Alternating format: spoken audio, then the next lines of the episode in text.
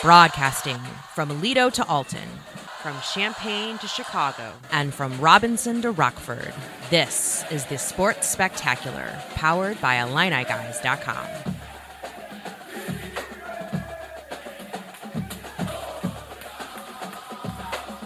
Well, football may have an off week, but we don't. Larry Smith, Mike Kegley, Brad Sturdy, Patrick Quinn working the board for us. Coming to you from our state of the art Illini Guys studios. Orange paint everywhere. I feel like we come on here every week, and uh, and guys describe the show as as jam packed. I mean, I, I you know I need to be more creative. I guess I got to come up with another adjective. Uh, but but it's true. It's a star-studded lineup. We've got Illini volleyball coach Chris Tamas uh, Derek Burson from the Illinois Sports Information Office makes his sports spectacular debut.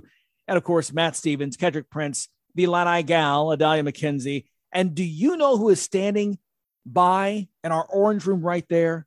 Now, there have been some heavy hitters who we've made weight in that in that room. So she joins some pretty exclusive company. This week is none other than women's basketball coach Shauna Green. She will be here in front of the mic in about 10 minutes. Uh, as we mentioned, Illinois football has the week off after the win over Virginia and before hosting Chattanooga next Thursday. Fellas, your thoughts on this uh, two and one start? They should be three and zero. That's my thought. No, I obviously two and one's better than one and two, and you know they've they've looked really good at times. I mean, it, the, defensively, especially in two games, um, they've been dominant against Virginia and Wyoming. They dominated the game defensively, and you know people often say, you know, they wanted Bret Bielema to score more or do this. But if Illinois gets a three touchdown lead, this is what you're going to see from Bret Bielema. We're going to run the ball, we're going to milk the clock, and we're going to win the game and, and and handily win that game. And that's exactly what he did. Now, you wish they would have won the game at Indiana that they controlled for most of the night, and they'd be three and zero. Oh, and who knows, they might even be getting uh, ranking points right now or ranking, uh, uh, you know, votes. Yeah. You know, and, and Bret Bielema has his football 101 that talks about how to play a football game, what risks to take, what uh, mistakes you don't want to make. And I keep thinking that when he gets that, which he typically is great at coaching, when he gets this team to cut down on the penalties and hold on to the ball and cut down on turnovers, this is going to be a very hard to beat um, Illini team, at least for the teams in the Big Ten West. I'm not going to comment so much on Michigan and Ohio State, but um, it, the, iron out those mistakes, and um, who knows how high the limit will be for this team. Well, and think about this is a team that shellacked you 42 14 a year ago. And think about this the four turnovers in the, which I don't recall ever seeing a team turn the ball over four times and a half uh, on the Power Five level. That was bad. Um, but you know, on at least two of those uh, were going to be scores. Um, you know, the the Bryant would have, you know, he was on the one inch line, um, would have been a touchdown, and then uh, you know the the Chase Brown fumble they were moving. So you got to figure it's at least 10 points. This is easily could have been a 34 3 game. But Brad, you're right. This defense is so dominant. We haven't talked about Chase Brown, still the nation's leading rusher here in the bye week. Um, you know, right now he's the leading rusher, and yet nobody's talking about it because we're all talking about the defense and how impressive they were. Yeah, I've actually seen some uh, some people outside Illinois list him as one of their five or six or ten guys for the Heisman. Even like literally, if this team can go like somehow pull a couple upsets, win some games, go like eight and four, and he runs for over two thousand yards, which is he's on pace to do run close to two thousand yards now. Uh, why not? hey, Chase Brown for Heisman. Let's do it. And the amazing thing is, is when you look at his game, he looks even better suited for the NFL than he does college. Um, we might be seeing Chase Brown for uh, quite a few years on Sunday afternoons after he's done here at Illinois. Well, yeah, young running backs are the thing. I mean, right now, you know, a few people uh, outside of maybe Ezekiel Elliott in Dallas, uh, are getting few running backs getting those massive long term deals. It just doesn't happen. I mean, right now your shelf life as an NFL running back is five six years, and, and that's it. So he's a guy that could you know very easily make a roster uh, next year or the year after, and and uh, and you know make some money for his play. There's no question. So Illinois has uh, this week off. We will uh, check in with Matt Stevens. We'll hear from Bret Bielema and his presser earlier this week uh, in just a few moments here. Uh, meanwhile, the story of the week, really, I think in college football and even in the Big Ten, Uh, Scott Frost out as Nebraska football coach. You know, we were talking here a week ago and asking maybe a win over then number seven Oklahoma might save Frost's job, and he didn't even make it that far. I mean, what a debacle uh, last Saturday, and and really almost kind of a fitting end to the Frost tenure in Nebraska. You know, you know they want to get rid of you badly when they pay you an extra seven and a half million dollars to get rid of you three weeks for three weeks of season. Yeah. Like three weeks from now, they could have gotten rid of him and saved seven and a half million dollars. Like, nope, we're paying the extra seven and a half million. You're out now. Now, Scott Frost, he danced away from that, saying, All right, thank you for $15 million. Now, what a deal for me. So, man, it's crazy to think the amount of money they throw around. And but uh, let's be honest, he just hadn't gotten it done. I when when when he was hired, he was like the home run hire, but yep. he just didn't get it done. I, there's no other way to say it. It just wasn't successful, even though it should have been. It was a match made in heaven. Yeah, I, I don't. I've been wrong on a lot of prognostications, and very few have I been wrong er than what I thought with uh, Scott Wronger, Frost. wronger, wronger than wronger est. um, but basically, uh, I thought it was the perfect match and turned out to be a disaster. But ironically, he loses his job, losing to a team coached by Clay Helton, yeah. who got bounced by USC after I believe the second game of last season. So I, you know, when you look at karma and what comes around goes around, I guess Mr. Helton can feel like, uh, hey, I proved that uh, maybe maybe I'm better than people think as well. it was just uh, unbelievable. Five and 22 in one score games under Scott Frost, who never had a winning season in four plus years there. So now Mickey Joseph takes over. Um, he's the interim coach, came in during the offseason. And when you think about it now, you know, he's got the rest of the season here, what, you know, nine games to, to, you know, make his mark. And maybe he gets the, the full time uh, coaching position out there. We will see, but a big game for them as they host number six Oklahoma. And what a task! You just gave up more than 600 yards um, to a lower level FBS program like Georgia Southern. Very proud history. Georgia Southern take nothing away from the Eagles. Uh, but you're Nebraska and you're at home and you're supposed to win that game easily. And yet, uh, again, another uh, close loss. And um, and to your point, they really wanted you out bad. How badly? like you said, they paid seven and a half million for basically three weeks. I mean, that's a lot of golf in Scott Frost's future. Maybe not much coaching. We'll we'll, we'll see what happens. I wish you guys hated me that much. Yeah, you're just too lovable, Brad. Maybe that's it. That's like right. a teddy bear. That's right. Here's here's a dollar. Now leave. No, just kidding. Uh, more on Frost and more on Illini football coming up. But next, it's Illini's Shauna Green who joins us here on the Sports Spectacular. Slow down, they say. You're getting older. Relax. Seriously, you're on a mission. You've got places to go, grandkids to see. At OSF Healthcare, we want you to be the best you possible, whoever you are, wherever you're going, whatever your mission is. We're here to support it because that's our mission. Your life, our mission.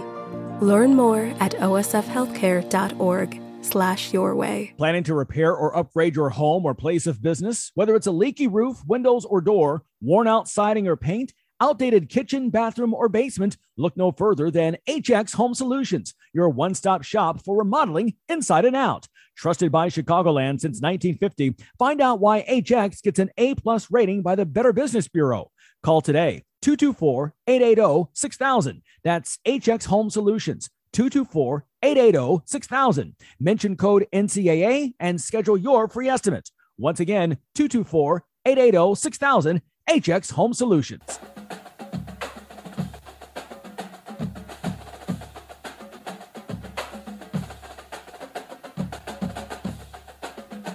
Illini Guys Sports Spectacular. Don't forget, it's bigsportsradio.com. If you haven't logged in and signed up yet, do that. Register for free. Uh, you can keep up with Big Ten sports. And here's the really cool thing starting next Tuesday, the free weekly giveaway contest begins. Yeah, cash in your hand, just like that. Uh, so, what a win! Win win. Keep up with Big Ten sports and get cash as well. The details at bigsportsradio.com. Uh, this segment presented by the good people at Busey Bank. We have had her on the show, had some interviews with her on the show, but not actually on the show herself. So we are thrilled to welcome in the new Illini women's basketball coach, Shauna Green. Hey, coach Green, welcome to the Sports Spectacular. Thank you so much for having me. Super excited to be on. Uh, we're gl- glad to have you. You know, it is funny, as you know, uh, Adalia McKenzie is she's the Illini gal. She comes on mm-hmm. every week, and so we have had kind of a you know sneak peek inside window to some of the things that you're doing. She doesn't give away any secrets, nothing like that. but um, you know, it's been it's been great to listen to her enthusiasm. Um, even going back to last spring when you first began working with the team, um, kind of talk with, I guess, since we haven't talked to you ourselves, kind of the transition and what that's like to walk into um, a program coming in that um, we've had a lot of outstanding uh, coaches come in and, and talented players, but they just haven't found that level of success. What was it like to come in this spring and, and begin this process? Yeah, I mean, how I how I look at it is like, you know, we do what we do, and and I haven't really tried to overthink, you know, why hasn't other people had success here? Like, if you go down that, you know, rabbit hole, then it, I just don't think that that's a positive way to do it. So, since the moment we've stepped on campus, you know, we've just believed in in how we do things and and the blueprint for that, and and you know, the culture that we're trying to to create. I think really success really at, at its core and the foundation is what kind of culture do you have in your in your program in your family which we call it. Um, and i think those are the things we've been trying to you know establish and instill in our players you know from last spring to you know only having five players uh, that from last year's team and those spring workouts into the summer when we brought our whole team together. So it, it's obviously a, a process and a, and a, long process and just every single day really really matters in trying to um, try to cultivate what we want here. You know, we have seen that with men's basketball with Brad Underwood and kind of the same thing, a culture change coming in the last five or six years before he arrived were some lean years. Uh, Bret Bielema right now doing the same thing, mm-hmm. and he mm-hmm. now talks about it almost on a weekly basis, even and, and, said after last week's win, "Hey, I like what I see right now in the locker room." And, and again, you've got to stop losing games yes. before you can win games, and it, it sounds like the same thing. Um, tell us about this summer and and how things went. It just sounded like again just watching the the videos that the SID office would put out and and again talking to Adalia each week and and, and mm-hmm. her experiences um, about how that that came together. Like you said, only five players coming back from last year's team, so there is a lot of team building involved as well as as uh, yeah. uh, installing this new culture. Yeah, I mean, and I think that the culture and the the team building and the chemistry and the relationships they go hand in hand, right? So I'm a firm believer that if you know you you're tight off the floor and and you all get along off the floor i'm not saying you have to be best friends but there's a there's a respect and there's a a level of relationship. So you know where each you know each person's coming from good or bad. You you know them. Um, I, I, truly believe that that's a you know a correlation between those two equals success. And so we really you know and as a coach I, I wish i had a lot more hours in the day that we are allowed by ncaa rules um, in order to be with the team. Um, but we had four hours a week in terms of basketball on court and then just really trying to again instill in our players that they need to take ownership of doing stuff outside of the floor, you know, in, in, in, practice time, and that they have to know that it matters and that it helps. Um, and I think that those are things that I give our kids a lot of credit for because they did that. You know, I'm not going to sit there and you know require a team get together every single night but i would talk about it and encourage them and and you know and they took that and ran with it. And i think we came you know really really far in in just a short time in terms of our relationships and our togetherness from the beginning of the summer uh, to the end when you have literally uh, pretty much a I mean a brand new team and, and no one knows anyone um, no one no one knows anything. And and you know I'm really proud of our players because they again they took ownership in that they listened and they went out and, and you know we're very intentional in the relationship building this summer which uh, is, is key you had great success in Dayton in your last stop, and you have spoken in so many interviews about the process and and uh, Josh Whitman's courtship to get you to come on to uh, the Illinois campus and leave what was a great situation um, with the Flyers. You are now. Um, it's hard to believe already that we are under 30 days away uh, from uh, the start of, of preseason practice. Um, do you feel the team is where you would like it to be at the stage? I know it's a, you know it's first few months and it's it's beginning into the first season, so that's a that's a hard thing to gauge. But do you like where you are right now? Probably, if you asked every coach in America right now, they probably don't like where they are. So, loaded question. us, I admit. Us, us coaches, you know, we we we're never you never think you're you're any good. And i, mean uh, at any time you know we're always looking at oh, we need to be better this better that. But no I, you know we've taken it really really slow. Like and, and you know this is coming this year to last year for me. Like last year we had you know three two six year seniors. We had you know multiple fifth years. I mean so i'm going from a complete veteran team to a complete new team. So sometimes i have to even rem- remind myself okay like slow down, foundation, fundamentals, build it from the ground up. Uh, these guys don't assume that they know because they probably don't know, and just really be uh, intentional myself. So, um, do I like where we're at? I mean, you know, I think we we're getting better every day, and that's all I care about. Like, we're do we have enough in right now? Do we have, you know, we have so much more to put in, so much more. I mean, our playbook right now is for my standards is very very very small. Um, but i don't want to for me i'm more about quality right now than quantity and, and that's how i always am. So it, we may not have our complete you know offensive playbook in this year and that's fine. I just want to be really really good at what we do and, and be able to hang our hat on on certain um, core values. So, you know, again, I'm proud of our team with how they are coming in. They're coachable, they're working hard, and we're just we're getting better. Just and I always tell them one percent better every single day. And if we can keep stacking days like that, then I think the outcome, you know, the outcome is what you want it to be. Yeah. Well, I keep referring to Adalia because again, she's, you know, and even in yeah. text messages. I mean, she's she's we joke that she's like you know another daughter to us uh, because they'll have kids her age, and uh, uh-huh. so we're excited almost from a parental aspect, uh-huh. and not just professionally on on air, but yep. uh, but we do care about uh, and her the other players that we've interacted with, and um, they're such great quality young people, and I think that makes that makes me excited. I'm, I'm sure because uh, they are your charges it's even more so. Um, you grew up in in Big Ten country, so did you ever think that at, at one point you would um, might be coaching in the Big Ten? And was that ever something you dreamed about as a teenager? No, I mean, I never, I never thought that. I, I, I didn't even dream as a kid, you know, to to coach. I mean, I just never, and not until the really the end of my college career is when I thought about coaching. So um, obviously, grew up Big Ten, love watching it, have watched it my entire life.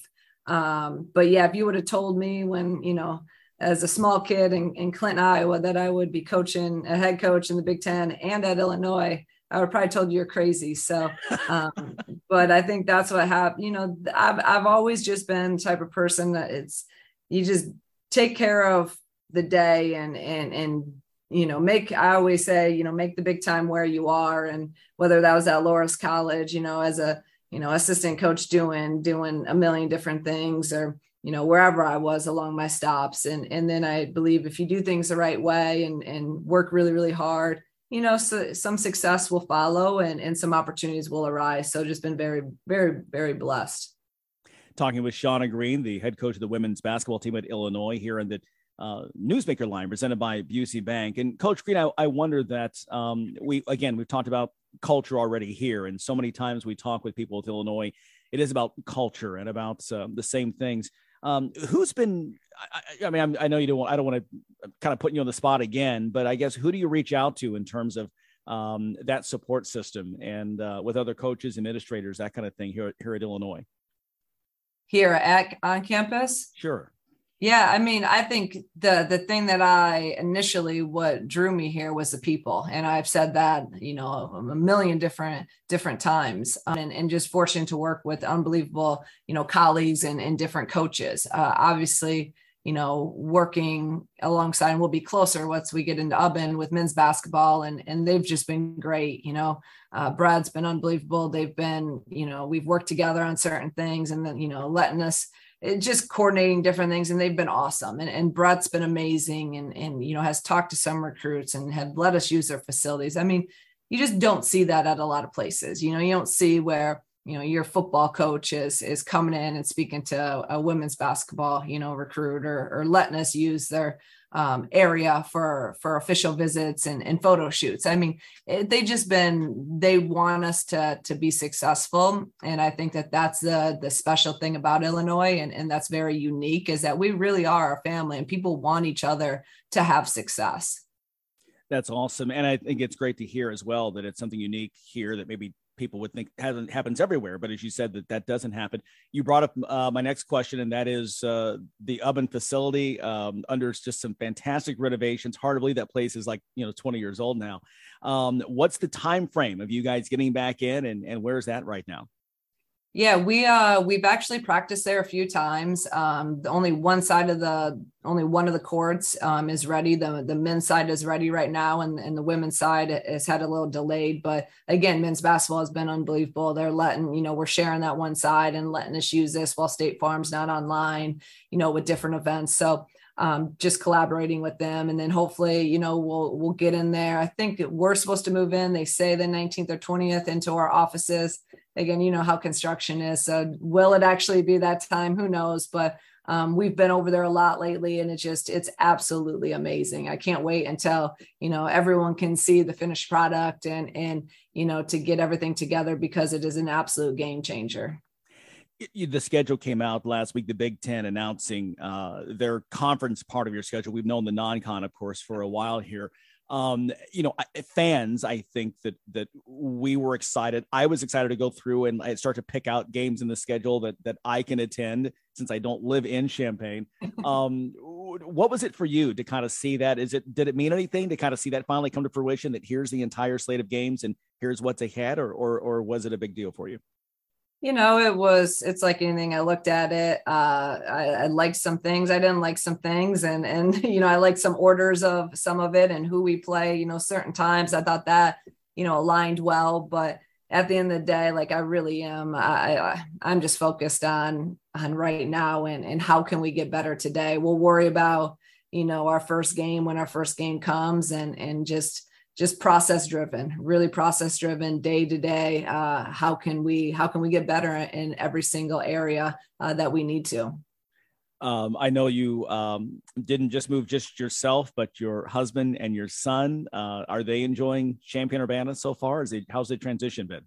Yeah, you know, it's actually gone uh, really smooth. You know, you never know. I hadn't moved in, you know, in six years, and and obviously my son is now in, in, second grade. So he's kind of at the old enough to know he's leaving friends and know he you know know he's going to a new spot and having to start a new school but still young enough where hopefully it's you know able to make friends relatively quickly. So um, but it has it, has gone it's gone smoothly. Um, everyone in in the community has just been amazing. Everyone's been so welcoming everywhere we go. It's one thing i guess i knew Champaign was small but i guess i didn't realize it was this small because everywhere we go someone's going to come up and hey coach and and which is awesome. I love it. And i think it shows uh, that tight family feel that i like in a, in a community. Um, but no it's been great. And and like i said my family uh, everyone's doing well and, and really adjusting and kind of trying to just embrace you know the community and then the university and, and get out to a lot of different sporting events and and support everyone else great to see you at our our tailgate a couple of weeks ago. I mean, you know, you guys were the rock stars. I mean, I think that was probably, you know, uh, never don't think for a minute that people don't like that you're here because or love that you're here because it was great to um, see some of our um, the guests at our tent and some of the IlliniGuys.com members come up and talk with you.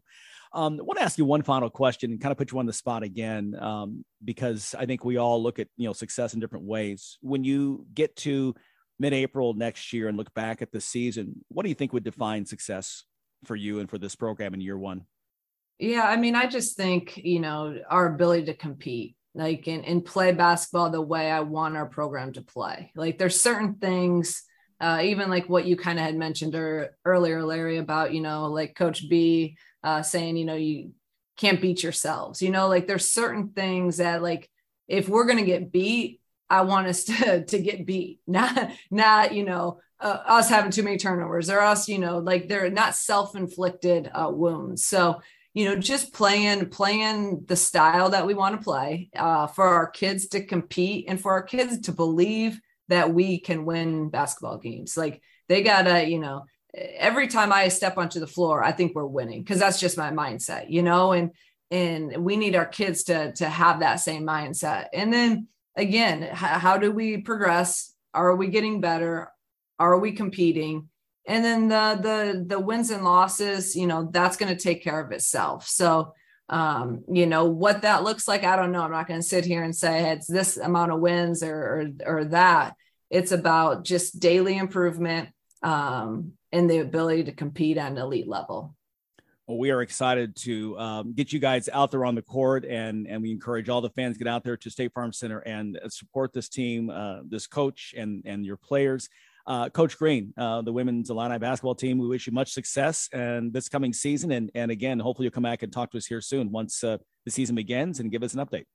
No, definitely, and and really appreciate it, Larry. All you guys have been amazing, and and we appreciate your support and and like you said, just echo anytime I get a chance, if we can get you guys to come out, buy season tickets, come in and get to State Farm Center, we're going to need it. We got to do it together. So thank you for everything and, and definitely look forward to be back on. Awesome. Shauna Green here on the Newsmaker line presented by Busey Bank. And again, the preseason, it's less than a month away, and that means the season less than two months away. So be sure to go to fightingillini.com, check out that schedule, and uh, buy those tickets, get out and support the team. Much more coming up here on the Sports Spectacular here along the Illini Guys Radio Network. At Busey Wealth Management, we're proud to partner with individuals, families, and foundations, ensuring possibilities become achievements. From preserving and enhancing your assets to securing your legacy for future generations, we're focused on your success.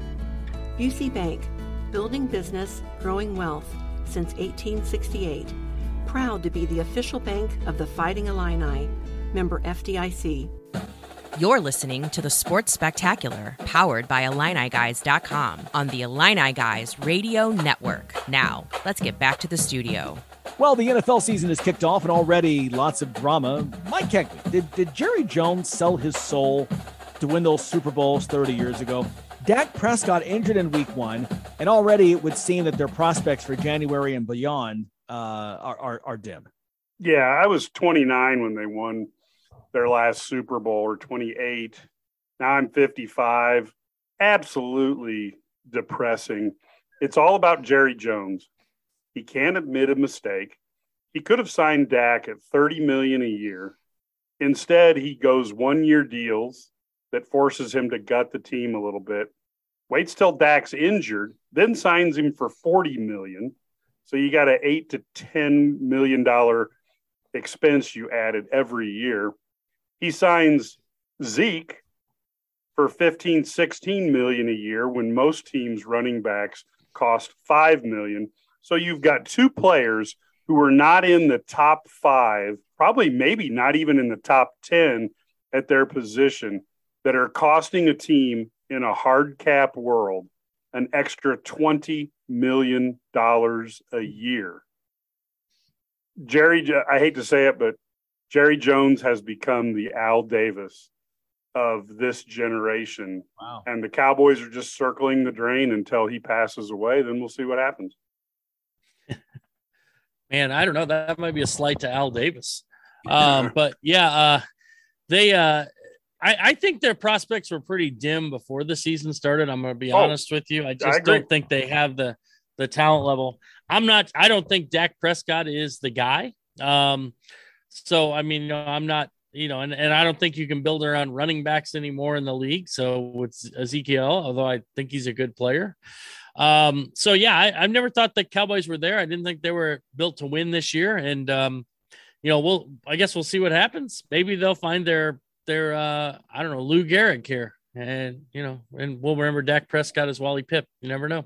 They haven't been built to win since Jimmy Johnson and his ability to draft players has left the team. Well, and even that helped with Minnesota Vikings. Here, take our entire draft picks to Herschel Walker. That's you know, called strategery, Larry. Well, okay, yeah, but you know, excellent strategery. Yeah. well, you know, but also, yeah, that, but that, Jimmy, but Jimmy didn't. He had about a three-year period. He didn't miss in the draft. Well, That's and, about. And, but again, he had look at the draft picks he had, and and and to your point, he did a great job of picking guys, yeah. getting the picking the right guys with those draft picks. Um, but if you don't have the Vikings and their tomfoolery, that's what they call it in Minnesota.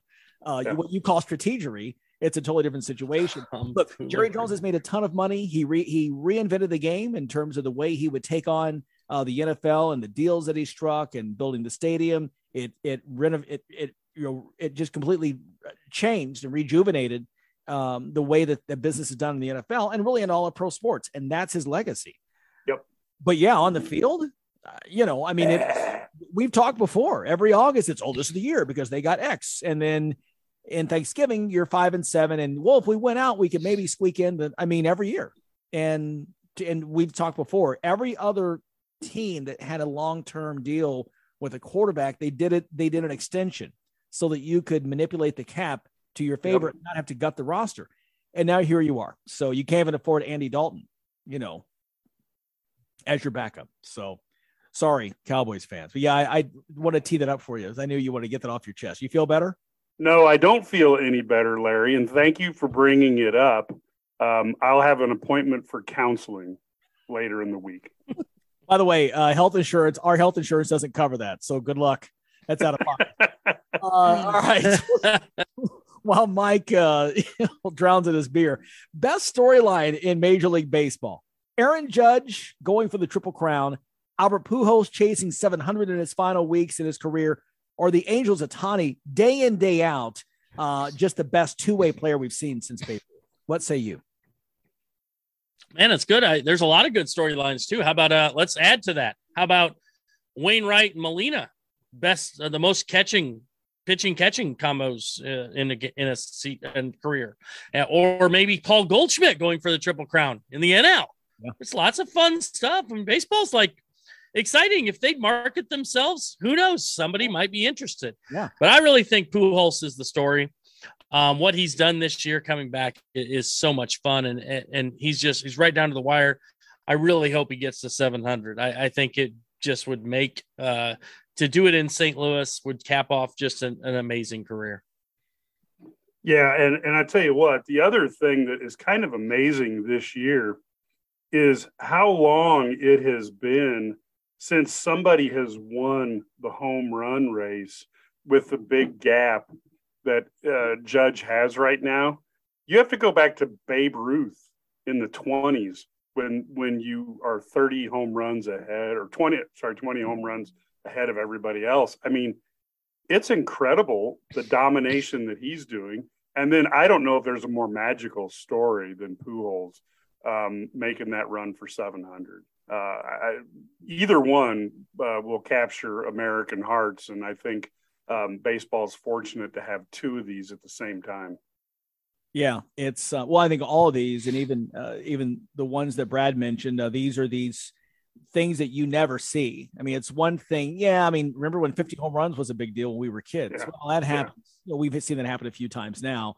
Um, the reasons and whatever is another conversation. But I think Brad, to your point, if Major League Baseball can figure out how to market things outside of their labor woes, um, this this is a kind of dream season, and that should put fans in the seats and and um, should get the juices going. Um, what an exciting time, and one of the best stretch runs, I think. And then we're not even talking about. Here's how bad Major League Baseball is: the Dodgers clinch. Oh no, wait, no, we did the math wrong. No, they didn't. Okay, now they won again. Okay, now they did. I mean, it's it's that. Just kidding. Yeah. Yeah, it's like uh, they they can't get out of their own way. Before we go, how about Albert Pujols? He hit home run number six ninety seven last week in in Pittsburgh. Did you see that he let the fan keep the ball when she can't went to return it? Yeah, I thought that was amazing. I mean, what I mean, what kind of guy does? I mean, it's just just goes to show you that he's like a guy who's who's although he's made a ton of money and you, you appreciate that. It's not like he needs more money, but he's always been giving back with his Pujols Foundation and things like that. So it's a guy who's giving back and he realizes the fans are why he is where he is and, and you know with the, the money and the fame and so he he appreciates a little bit and that that's it was really impressive yeah it was really cool yeah and it's it's hard like i said when when Pujols, you know, hears that it's uh, the one year anniversary of the fan losing her father, this will mean more to you than it will to me. Um, just incredible amount of class and uh, you know more power to him. I mean, let's face it, everybody. I think everybody, even Cub fans, want him to hit 700. Yeah, I think that's um, it's it's so cool, and again, it's neat to uh, be here, get a chance to witness history the way that we are. Uh, wish him well, and uh, congrats for that. All righty, back to football after this quick timeout. Keep it here. At Busey Bank, we understand you have a vision for your future, and we're committed to helping you achieve your dreams. Since 1868, we've invested in recruiting and retaining the best and brightest associates. Busey's unique culture is one that values and supports you provides opportunities for growth, and is much more than a job. It's a career. Build relationships, build community, and build your career at Busey Bank. Proud to be the official bank of the Fighting Illini.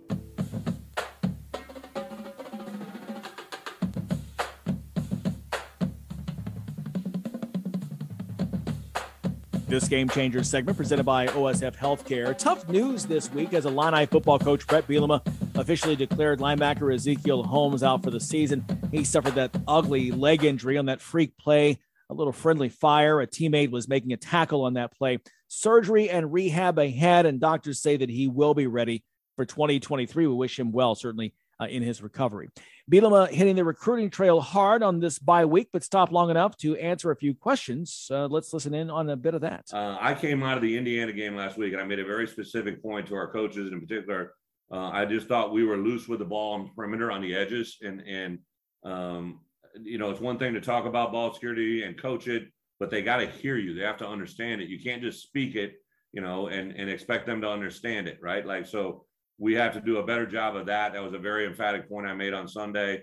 Um, if you watched the game last night, right, we got done and I got a chance uh, to sit down and watch uh, a couple of my former players, and and you saw the Seahawks really, you know, turn the ball over inside the red area, which is the difference in the game, right? So uh, I'm not Seahawks, Denver, right? I'm still used to saying it the other way, uh, but um, th- those those turnovers and where they took place, and and after a big play, you know, like um, those are huge momentum changes. And if our defense doesn't respond in a way, those could potentially be game changing moments, right? But um, I, have been very, very pleased with Barry. Uh, you guys have heard me say things.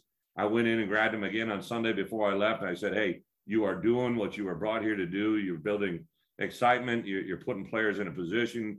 You're distributing the ball. Um, one of the things that I remembered him saying in our our process when I was beginning to talk to him about this opportunity was, he had really learned a lot from year one to year two as a coordinator when he was at UTSA, just the potential landmines and things. And I, I remember during the process, I said, well, let's try to avoid those, right? Let's, let's, let's, let's just jump to year two results. But that's not it, it, as much as we want to say it, and we're going to try to do it.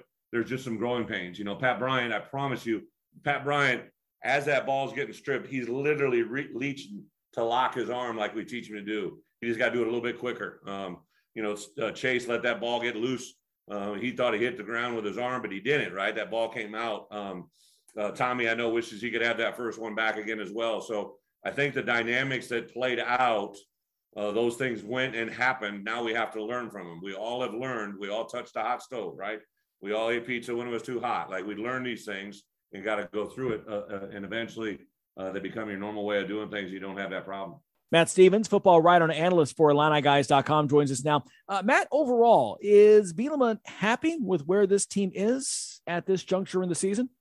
Uh, I wouldn't say he's unhappy. I wouldn't say he's happy. And, and, the reason I say that is I think he, like a lot of other people, know that they probably should be uh, 3 and 0 at this point and should be favored to go 4 and 0 with this game against Chattanooga next week. Um, so the fact that they're not undefeated and the fact that they still did drop that game in Bloomington, I think still still burns in him, um, and I think it burns in a lot of these players. But what they didn't do was allow that game to be lost twice and, and rebounded in a really fantastic fashion against an FBS team that everybody I think thought was going bowling here when we started the season. And I don't know if anybody thinks that of Virginia now, but but Illinois now sits two and one and and and the road to bowl eligibility looks a lot better. you have national people now that putting Illinois in bowl projections um, nationally on a pretty regular basis, and that hasn't happened in quite a while. how, how difficult, Matt? You, you know, you look at this team and they're defensively, they're obviously really good. Um, they defensively, they're really good. Um, a lot of people get upset about you know maybe the offense because although they're putting up great yardage numbers and they they, look like they're dominating these games, they're not throwing up huge point numbers in, in, these games. And and and my my kind of summation of that is this is Bielema of football. This is the way he wants to play to get a lead and then milk the clock and run the and win the game. His goal is to win the game. He's not looking for style points. Am I am I crazy in thinking that, or is that pretty much what's happening? You're not crazy. I, will point out to you, Brad, though, that you know However, I think they have eight turnovers already in three games, and they have four missed field goals. And those are those are drives that should have and could have ended in points. And uh, people need to understand there there are a lot. That Virginia game, the margin could have been so much more. I don't know what the point of that would have been, other than to make Illinois even look better to the casual fan and to the casual viewer. But I mean, all Pat Bryant has to do is stick the ball what two or three more inches across the goal line, and that's six more points. Um, they're they're leaving so many points on the table in weird fashion that I almost think as we go along through this year, and I know people don't want to hear this, but turnovers are kind of random acts of of whatever in a game, no matter what sport you're talking about. And I think that they'll even out. And I think that Illinois feel. I know that Barry Lunney and Bret Bielema and specifically Tommy DeVito think they're moving the ball up and down the field against the three opponents that they played. And if they keep this up and just don't stub their toe with a turnover or or a missed opportunity in the red zone, they're going to be just fine. And and I think you could see those point totals keep going because they haven't even shown Brad what what they're capable of in the pass game or in the run game 100% as they enter the meat of conference play here once October hits as long as they don't hit what I called Jason Garrett football that I had to watch for a decade of the Cowboys, which was moving up and down from the 20 to the other 20 and then mysteriously being unable to score at all. Um, so I, am hoping we, we, we avoid that. Um, tell me now, uh, coach was out flying across the country here. Um, what's he trying to do here at the end of this uh, or during this uh, opportunity to recruit during an open week? Bret Bielema knows. Well, he kind of hinted it to us on on on Monday. Um, I'm sorry, Tuesday, which was in his Zoom conference with us, which was the plane hit a little turbulence, and Bart Miller apparently doesn't like that a whole lot. When I heard that, I went, "Oh, and then he gave us the states that which he was going into. And I, I guys, I thought Mike Farrell did a really, really good comprehensive piece of, of what Re, Bret Bielema, where Bret Bielema was going and what he's looking for. And what he's looking for is JUCO offensive lineman again. And the reason being is that I think he thinks, you know, obviously he knows he's not going to get another year out of Alex Palczewski. Um, I don't know how you could petition for an eighth year of football. Um, uh, and and I don't think he thinks he's going to get Julian Pearl at left tackle um, much more beyond this year because I think there are NFL people that are already sniffing around him and think he could be a quality guy because there's just not that many quality athletic bodies like that that can play left tackle in the next level. Julian's one of them. Um, and then Isaiah Adams is somebody that I think could be a one and done as a JUCO guy, and they think that he can be a guy that can play at the next level as soon as possible. So once again, Bret Bielema was losing three starters potentially in his mind on the offensive line. How do I go replace that? Well, I go to the same route that I got went to go get Isaiah Adams and Zy Crisler, and I contact some people that I know of in you know Kansas and Pennsylvania and and, and out and out west um, that can help me rejuvenate this offensive line room very very quickly in the JUCO world, and that's exactly what he's been doing at least early on this week, and then I think later in the week he's going to be starting to you know start to go into the schools and and talk to people even if he can't talk specifically to the kids in the 24 and the 25 classes. They are big about building the relationship early, and I, I know that uh, that's what a lot of the staff is doing. Um, along, not just Bret Bielema, but I know that the head football coach at Illinois is going to do that later on this week. They call him the sleuth, or if they don't, they should. Uh, Matt Stevens uh, kind of figuring out, uh, reading between the lines there from Bielema's comments earlier this week. Uh, Matt, many thanks as always, and enjoy the weekend off. I'm guessing a little golf in your future.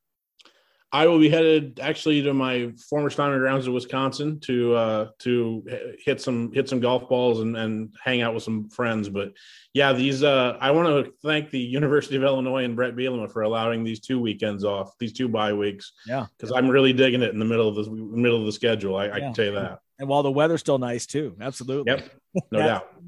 We appreciate it. Check out Matt's stuff on IlliniGuys.com. And many thanks to OSF Healthcare, sponsor of this segment. It's a busy weekend for Illini volleyball. Coach Chris Tamas joins us next on the Sports Spectacular. Slow down, they say.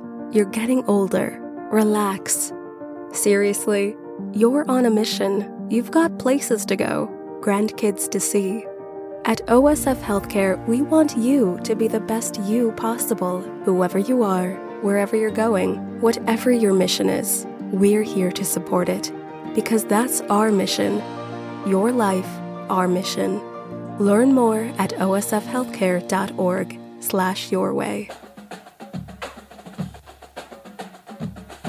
This is Jeff Alexander, assistant basketball coach for the Fighting Illini. You're listening to the Illini Guys Sports Spectacular. Illini volleyball ranked 25th in the nation and coming off a win Wednesday night at EIU. Now in Milwaukee for a pair of Saturday matches. Head coach Chris Tamas joining us now. Coach, uh, welcome back to the Sports Spectacular. Hard to believe that the non-conference part of your schedule is is already over. It feels like you guys just began. I know it goes by quick. You know, we don't get a, a huge run up to our season. We start uh, usually the second week of August, first second week of August. Our our first preseason match is at the end of August, and then it's one one week after the other. Coach, you're a veteran. You've been through this before, and and you've you know sometimes had you know veteran teams. Sometimes like now, you've got uh, some newcomers or a little bit of inexperience there in your roster.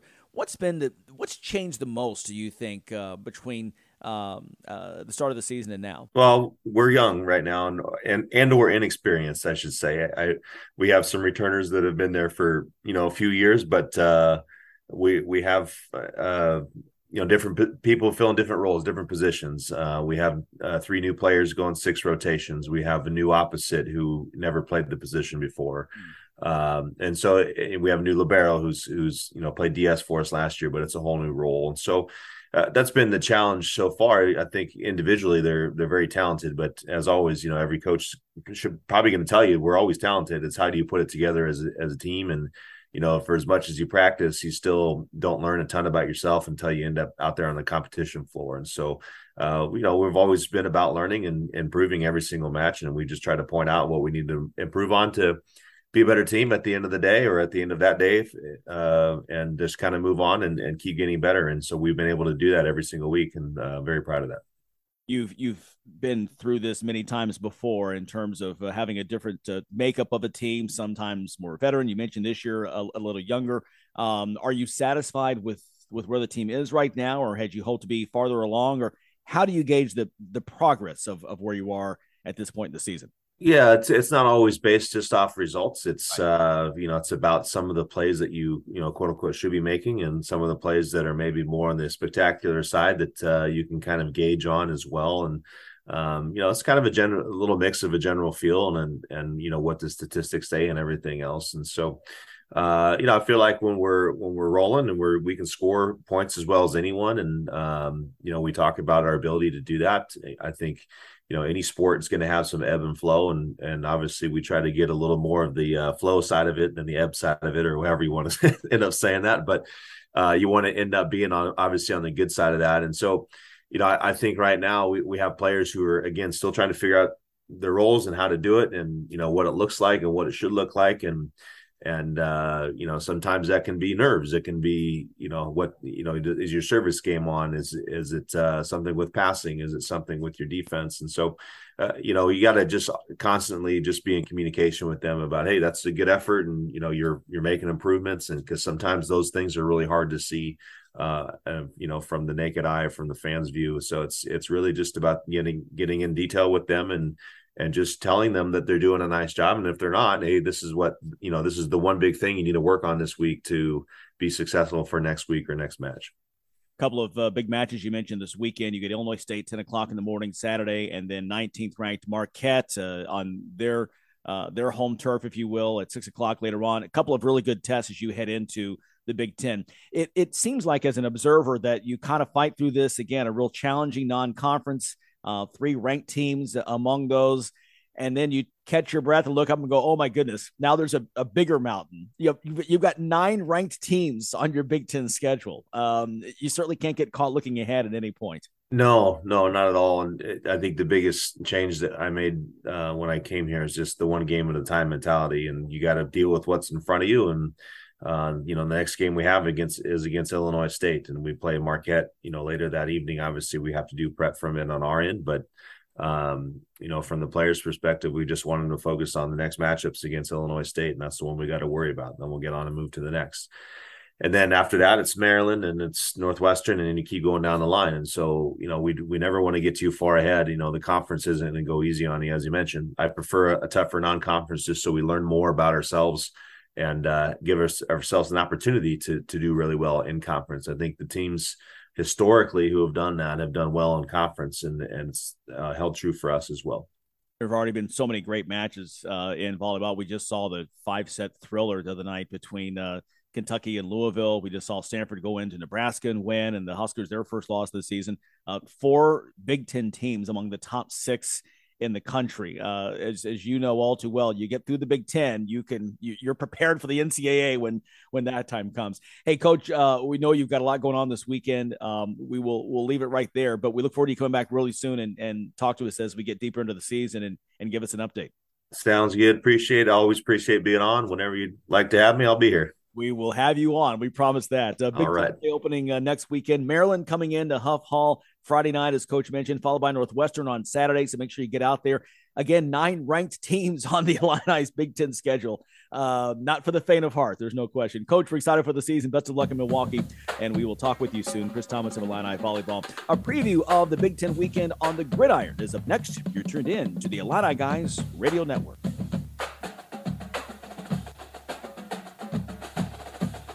This is Brad Underwood. You're listening to the Illini Guys Sports Spectacular. Larry Smith, Brad Sturdy, Mike Kegley. Another busy Saturday in the Big Ten. Michigan has a quarterback in Cade McNamara who guided them to their first college football playoff last season and who may have a trip to the transfer portal in his future. Jim Harbaugh named star sophomore J.J. McCarthy as his starter after he was uh, just brilliant in the route of Hawaii last week.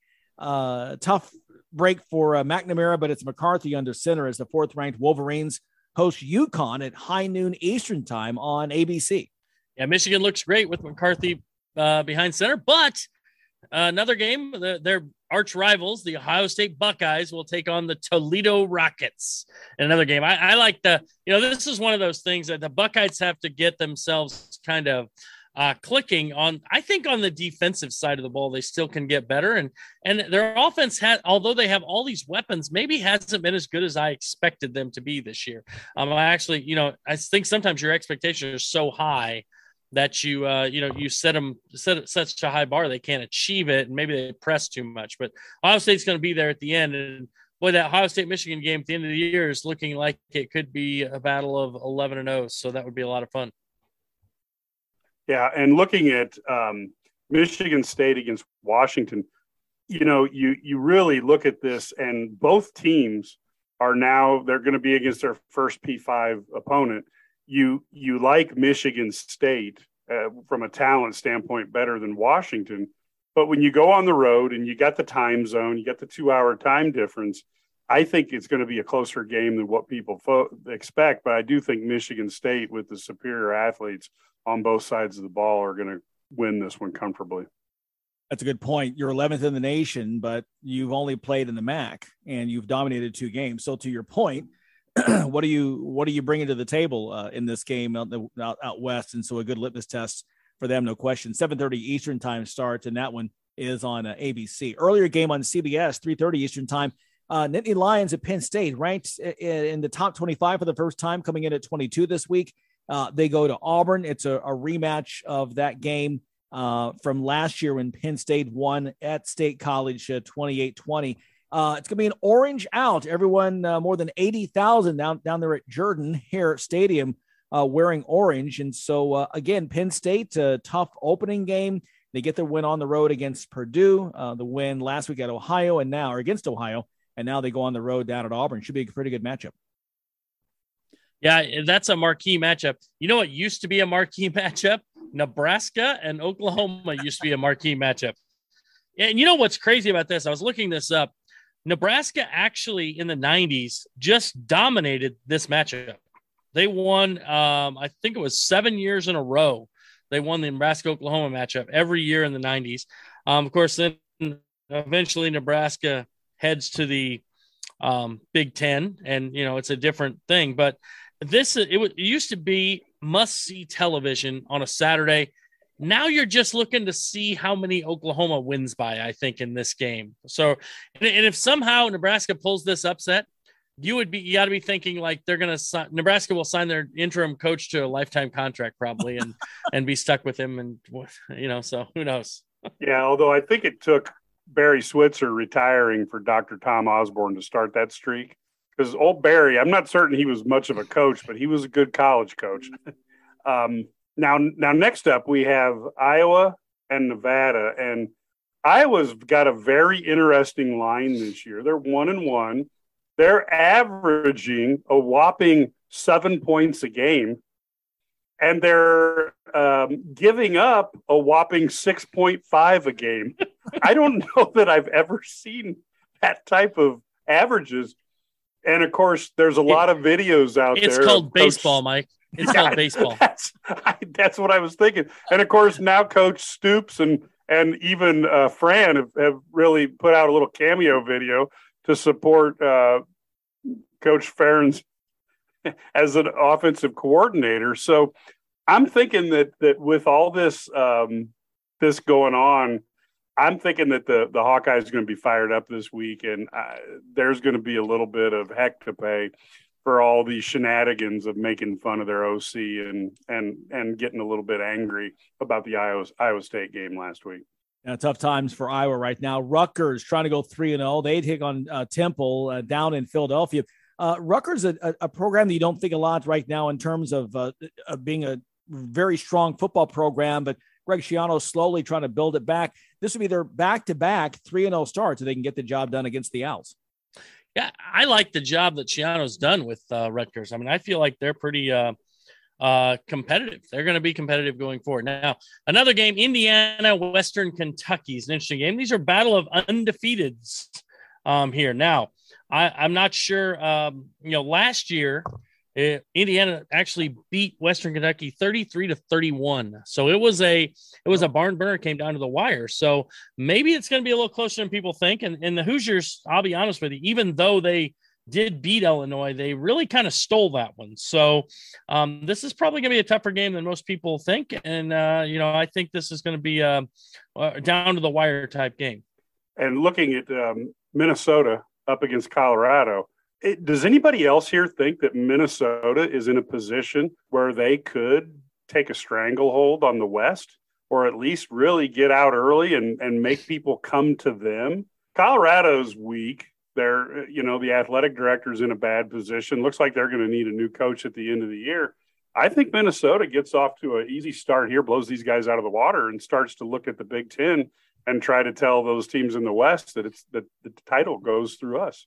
You know, it's very possible. Uh, I think right now you'd have to think that the Big Ten West is pretty much wide open uh, when you consider that, uh, you know, Wisconsin uh, struggled last week and Iowa's offensive woes as well. Purdue at Syracuse. So the Orange trying to go to 3 and 0. Uh, by the way, no longer the Carrier Dome, now the JMA Dome, just uh, by the way.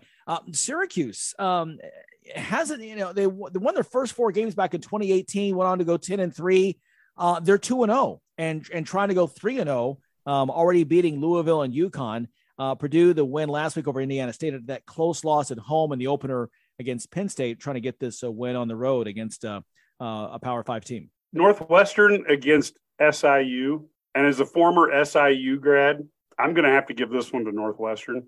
I do think, uh, especially coming, I think that might have been a trap game for SIU to maybe have a good half had Northwestern not lost to Duke. But now that they've lost to Duke, they've got some focus, they've got a reason to be angry. I think they're going to take it out on the Salukis, and I don't see this one being close at all. Two other games uh, this weekend as well. Wisconsin at home against New Mexico State, 0 3. The Badgers trying to right the ship after they were surprised by Washington State last week, 17 14. Uh, and Maryland uh, got the win on the road last week at Charlotte. They are back home against SMU. Both teams 2 0. And that game at 8:30, make that a 7:30 Eastern time kickoff, and that is on uh, FS1 uh, right there with that one. So pregame and postgame notes, by the way, on bigsportsradio.com, where the free weekly cash giveaways begin on Tuesday. Be sure to check that out on bigsportsradio.com. Much more to come after this. Have a business you'd like to promote right here? To advertise on the Sports Spectacular, reach out at info at IlliniGuys.com and use the passion of the Illini Guys to reach your audience. That's info at IlliniGuys.com.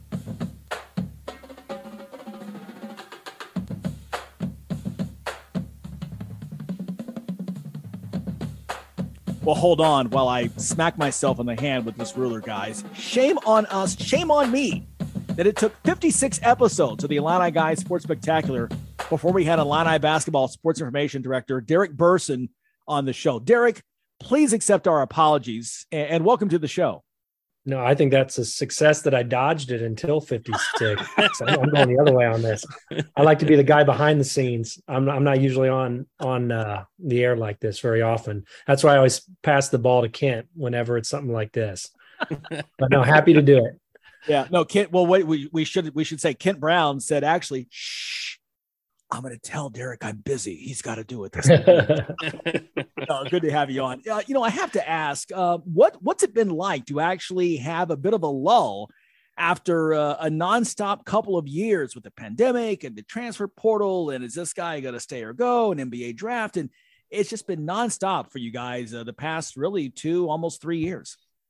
Yeah, it has. I mean, the you know the pandemic, like for everyone, that was. Um, you know I'd never heard of Zoom until about April of 2020. And then that's all we did for a year. And, and to be honest, for men's basketball, it's all we did for two years because um, of the construction at Ubben. Coach Underwood and all of our players, we did every road Zoom or Zoom before a road game. We did by Zoom because we couldn't have anybody in Ubben because of construction. So that became a normal way of life for everybody. And yeah, it's been busy. Um, I think about, you know, especially with the weird, the first COVID year made all the dates odd for when you could withdraw from the NBA draft. You know, that wasn't traditional. I, my, it was my daughter's birthday when uh, I, that Friday night when Ayo texted Coach Underwood, I'm coming back. So she had six friends over at our house for a party. And I'm like, I'm going upstairs. I'm shutting the door. I got three hours of work to do. You know, I'm I'm sorry. and then the next summer, it was I was actually in Destin on our on our family vacation when I got the call from Coach that Kofi's coming back. We got to get ready for that. So those were you know non-traditional times, but very happy to be busy when it's news like that. There's no doubt. Yeah, I, I can appreciate that. You're living the life of the recruiting analyst when people commit at random hours, and you just yeah. got to say, "Oh, it's time to stop and write a story now, or make a phone call." So it's a, it's a lot of fun though. But uh, Derek, I, I got to ask, like, you've been through. I mean, I, you've been through the the you've run the gauntlet. You've been to the Final yeah. Four. You've been to a national championship game. You've had years when it wasn't quite as much fun with winning and losing. What's what's kind of give me a summation of being the SID for a program as they've gone through, you know, the ups and downs of Illinois basketball. Yeah, it's it it takes a toll because I because you care, you know, if if to do this job you care like I mean, obviously no one puts in anything like what the players or the coaches do, but you care at that level because you experience everything with them. And yeah, it's um it's been you know, I mean, I'm like everybody else. Illinois basketball's always been my, you know, my passion and my joy. Illinois sports and specifically Illinois basketball. Um, so you know, to to be there at everything is, you know, you kind of pinch yourself. But um, when I step back and think about it, but yeah, you know, uh, when I started the first five, six, I'd say actually the first seven years I was did it, we were in the tournament every year and we won four Big Ten championships and two tournaments and you know played on Monday night for the whole thing.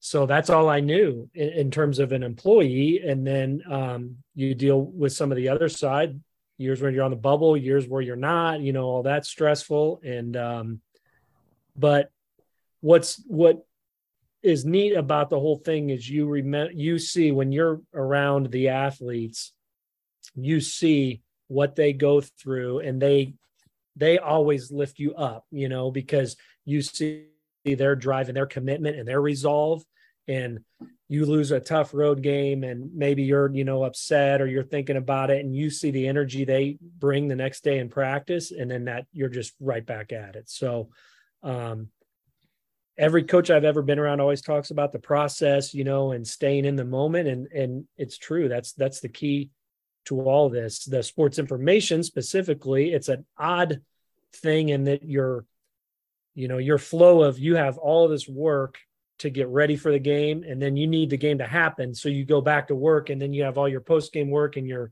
14 hours of research and game notes and then you get to the afternoon of game day and after the shoot around and it's like well now i need the game to be played. That's actually when it's the the quietest and probably for the media too you know the haze in the barn at that point now you got to have the game played so you know what you're reacting to. So it's um it's it's been i i don't really realize it's been that many years until you get home from you know minneapolis and lay down at 2.30 and your alarm goes off at 6.30 a.m i noticed that i don't bounce back quite like i did uh, in 2003 from that you know in 2022 it's a little rougher waking up so so you've been there during a time of great change obviously we have nil now and I was looking at the change that the transfer portal has yeah. made for the coaches and players. But what has that meant to you in doing your job to try to keep up with everything going on in the transfer portal?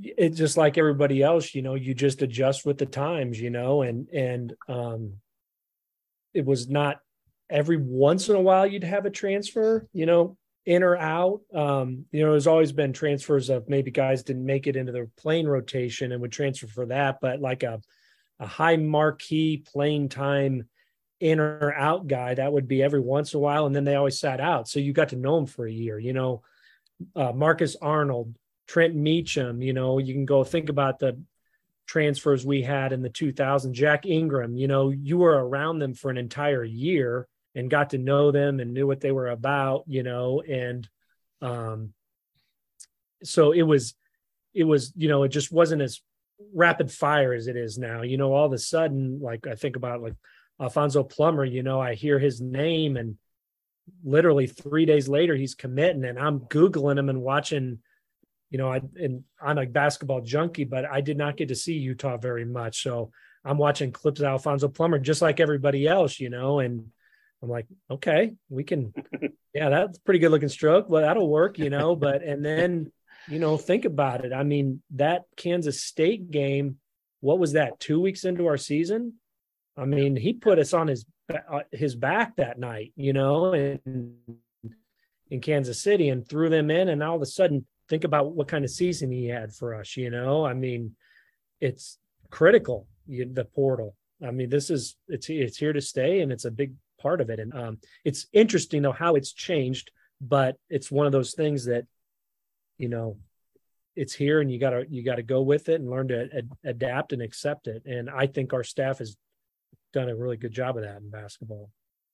Something else that's changed as we talk with Derek Burson of the SID uh, Office for Illinois Basketball um, is is this program, and and I'd love to get your perspective on this in terms of uh, when Brad Underwood came in um, the the attention and the uh, the media attention and the, the requests that you get in terms of uh, the the program status.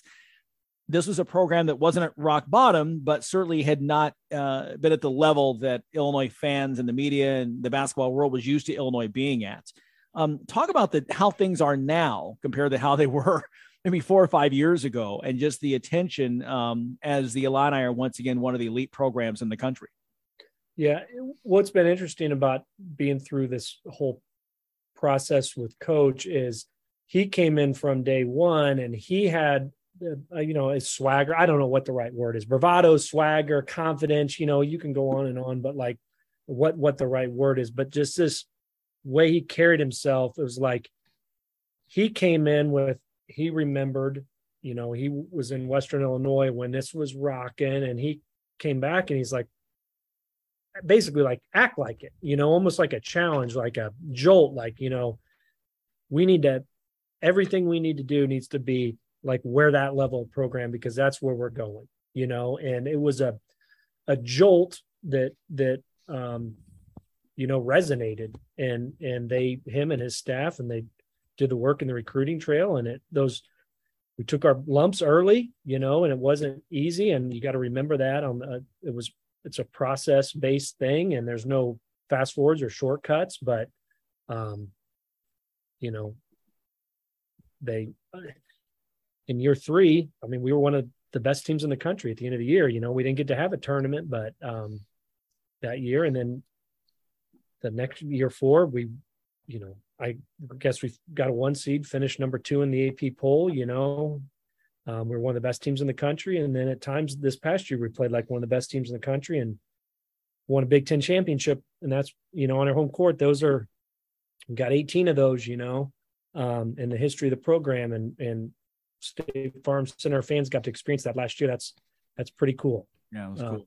really, really special and a great group. And you know, you think back to what I love about that team is those anchored by two guys or three guys, if you say, because Kofi three years that went through it all, you know, and um, Da'Monte and Trent went through. They saw the whole thing through and got to leave as champions, and that's that's really special.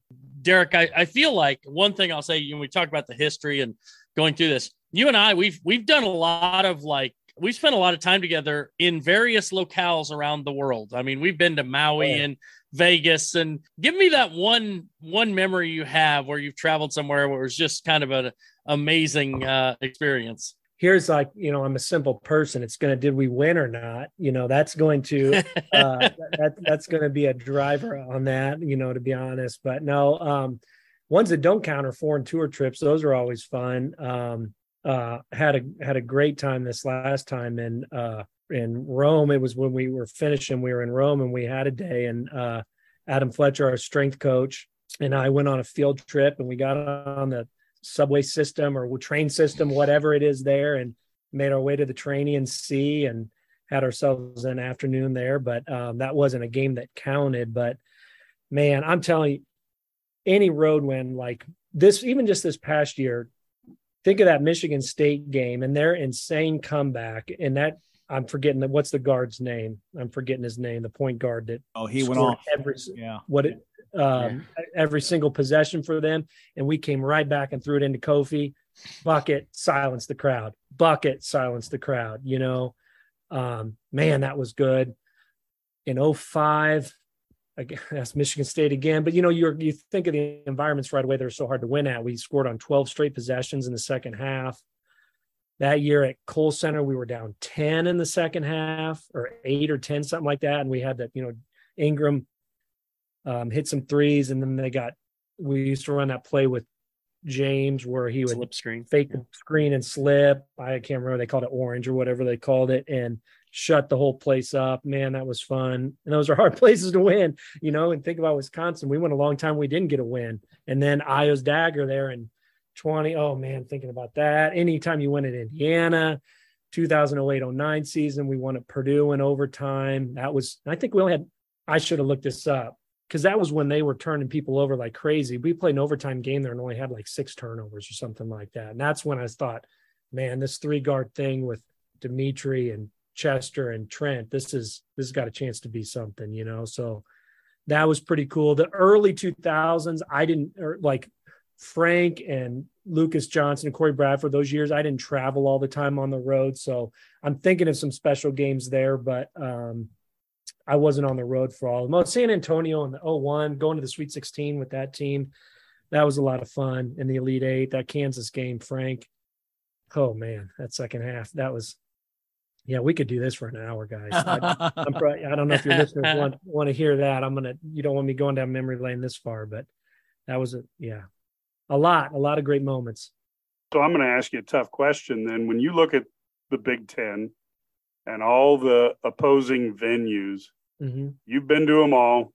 you've watched games at all of them. Which one's the toughest place to play in your estimation? Yeah. T- okay. He, again, I don't want to legislate every word, but this is how my brain works. So her toughest and like is loudest, hardest to win, toughest to deal with because there's different kinds of tough. Like all blended all, all together. Yeah, I think we would all agree that Mackey Arena is probably the loudest. Um, but man, when it's rolling at Indiana, that's hard. Uh, those Bo Ryan years of Wisconsin, really, really hard. But that's different. That's like I was like, Wisconsin is like going to a, hospital. It's cold and it's you know sterile and you pass the ball for 30 seconds and get one shot and it's a miss and then they defensive rebound it and you know you don't see the ball again for three minutes you know hard right? Hard to play there but it's not the and it's a good everybody's got a good crowd but it's it's i wouldn't call it the loudest. Um michigan state gets loud. Um i'll tell you we i can probably think of uh, we've been in circus atmospheres in every place in the league um and Penn, I remember one year Penn State, they were like, they thought if they got this win, they were going to get in the tournament and they let every student come in for free. We were there and Taylor Battle made like a shot at the end. They stormed the floor. It was chaos. Um, when Michigan, you know, the students are right behind you. And at one point, I don't, I don't know if they still do. I swear at one point in time, they had a cowbell and they would ding it all the time and do their go blue cheer, you know, as li- literally two and a half inches behind my ear for two hours. Pretty rough. The rack gets loud. Um, the toughest, man.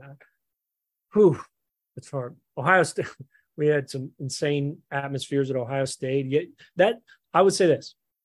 I think that's what makes the Big Ten special in basketball is every place you get an insane home court. Oh, I hadn't even brought up Iowa. How loud does Iowa get? I mean, it's deafening, you know. Mackey, I know we've played at Mackey before where we didn't hear a whistle and we kept playing. You know, like the players on the court kept moving because you couldn't even hear the referees on the court blow a whistle. That's pretty, pretty loud. And you know, you're asking me opponents, but obviously when when State Farm's full, I mean, it is up for grabs. You know, it's as good as any place. So the home courts in our league, top to bottom. I mean, of course, we got great players and coaches too, but the support and you see it every year in the attendance figures. You know, the Big Ten always leads, and we always have ten of the top twenty-five are in our league. It's everybody cares at a high level, which makes it fun it's it's always so much fun and it's hard to believe that basketball the preseason is is less than a month away. I, I know you're very aware probably counting down the days unfortunately yeah. because your life's about to change big time. Uh, derek burson basketball sports information director who also does a ton of work with football we we might add. Uh, we certainly appreciate all that you do for all of the media covering illinois sports and have done that for so long. And we'll look for you back in the press box uh, next thursday. Thanks for your time yeah, I look forward to that. First ever Thursday night game. We've had a Thursday, but it'll be our first ever Thursday night. So I bet you're going to see a big time student crowd there. And we got who wouldn't want to come out this defense and Chase Brown. Oh my gosh, they, how much fun are, is this team to watch? So it's, it's so pretty exciting. And great to have the excitement back in Memorial Stadium. It's it's been a while since we've, we've had that, and the buzz around. It's just it, it's it's exciting. Hey, Derek, yeah, thanks so much. Going. We'll yeah, thanks, guys. Really appreciate it. Thank you, sir. Burson SID with Illinois basketball. Uh, the games we are watching on the college and pro gridiron this weekend. That's next, all along the Illini Guys Radio Network. You're listening to the Sports Spectacular, powered by IlliniGuys.com on the Illini Guys Radio Network. Now, let's get back to the studio. Larry, Mike, and Brad here. Lots of football out there this week. Let's chat about the ones that we're watching. Uh, guys, I'll just start at the top. Number one, Georgia entering SEC play at South Carolina. You know, the Bulldogs have a tough schedule ahead Florida, Tennessee. Uh, they've got to go to Kentucky, and the Wildcats are feeling their oats after uh, winning down at Florida last week. Um, it's not going to be an easy stretch. I don't think the Gamecocks can stop Georgia, but I think UGA definitely is the team to watch every week as the defending champ, and clearly um, at this point um, a contender to get back to the title game as well. When you're at the top, you always get the other team's best effort. Yeah. And it, it, there's a reason teams don't go undefeated in college football, even if they're the best team very, you know, very often. So Georgia has a situation where they got to bring it every, the next four weeks they got to bring it, you know, and basically every every week, you know, as they go through their schedule in the SEC. If you don't, you're going to be in a dogfight and you, you may find a way to lose. I mean, you know, you may make a bonehead decision and try and kick a 64 yard field goal or something. You just never know what can happen uh, um, at the end of a game. So um, we've seen uh, strange things happen. So Georgia has to bring it if they want to uh, repeat as national champions.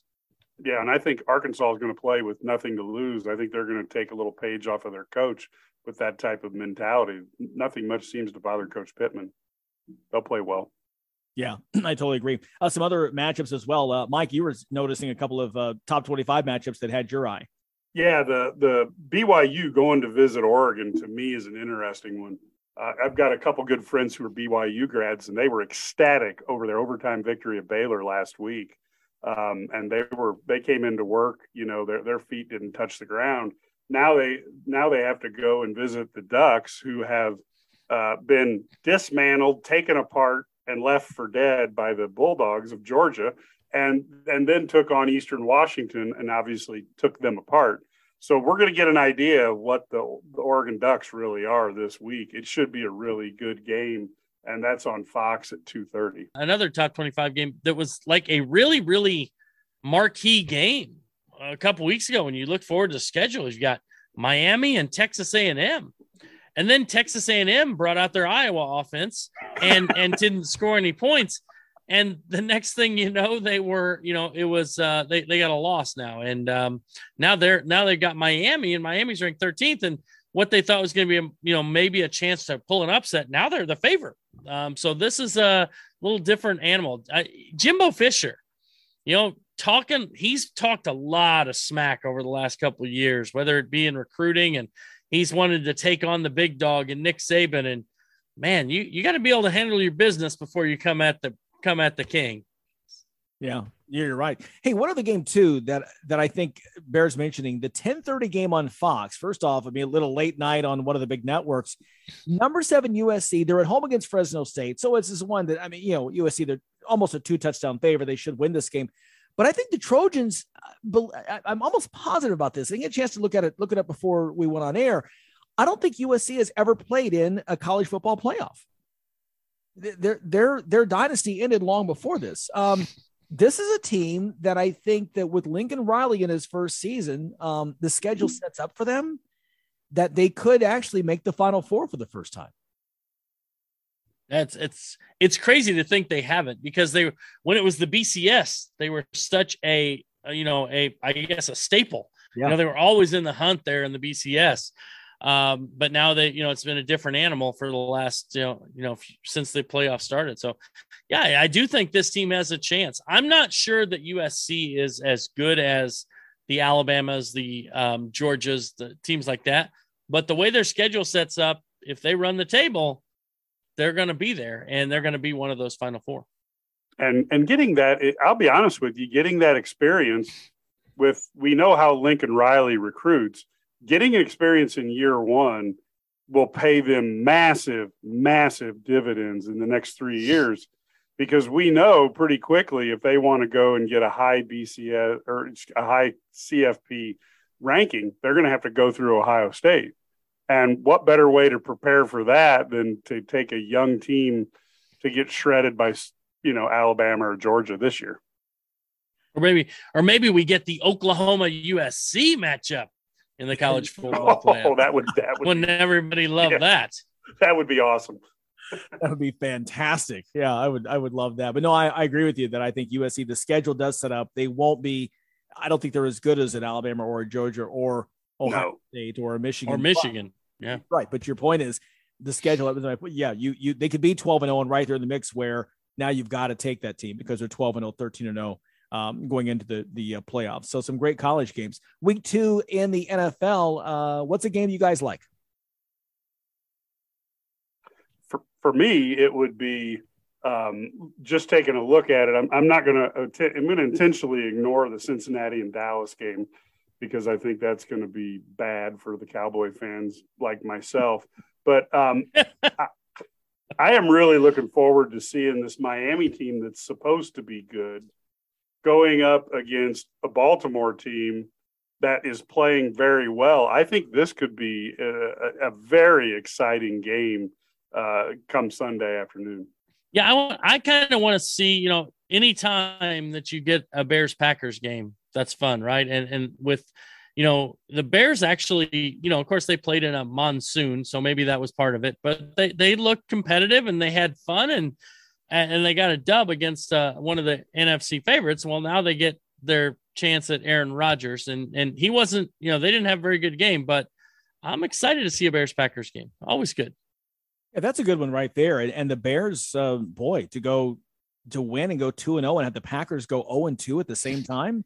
Um, boy, what a start would be for uh, the new head coach uh, in Chicago. One game I'm watching, the defending champion Rams uh, really laid an egg last week uh, for everyone to see um, in their brand new stadium, and now they've got a Falcons team that I don't think is very good either. Um, they're ten and a half point favorites right now going in, um, but boy, what a must win game for uh, for LA because you don't want to come back and start 0 and 2. Um, and you know, boy, what a fall from grace that would be for for this team and uh, for their coach and Matt Stafford and everybody. Just would be ugly with a capital U. So, but lots of games are going on in this football season, and always fun to sit back and watch. Well, a quick timeout to pay some bills. Larry, Mike, and Brad will continue the conversation coming up next. You're tuned in to the Sports Spectacular on the Illini Guys Radio Network. Slow down, they say. You're getting older. Relax. Seriously, you're on a mission. You've got places to go, grandkids to see. At OSF Healthcare, we want you to be the best you possible, whoever you are, wherever you're going, whatever your mission is. We're here to support it because that's our mission. Your life our mission.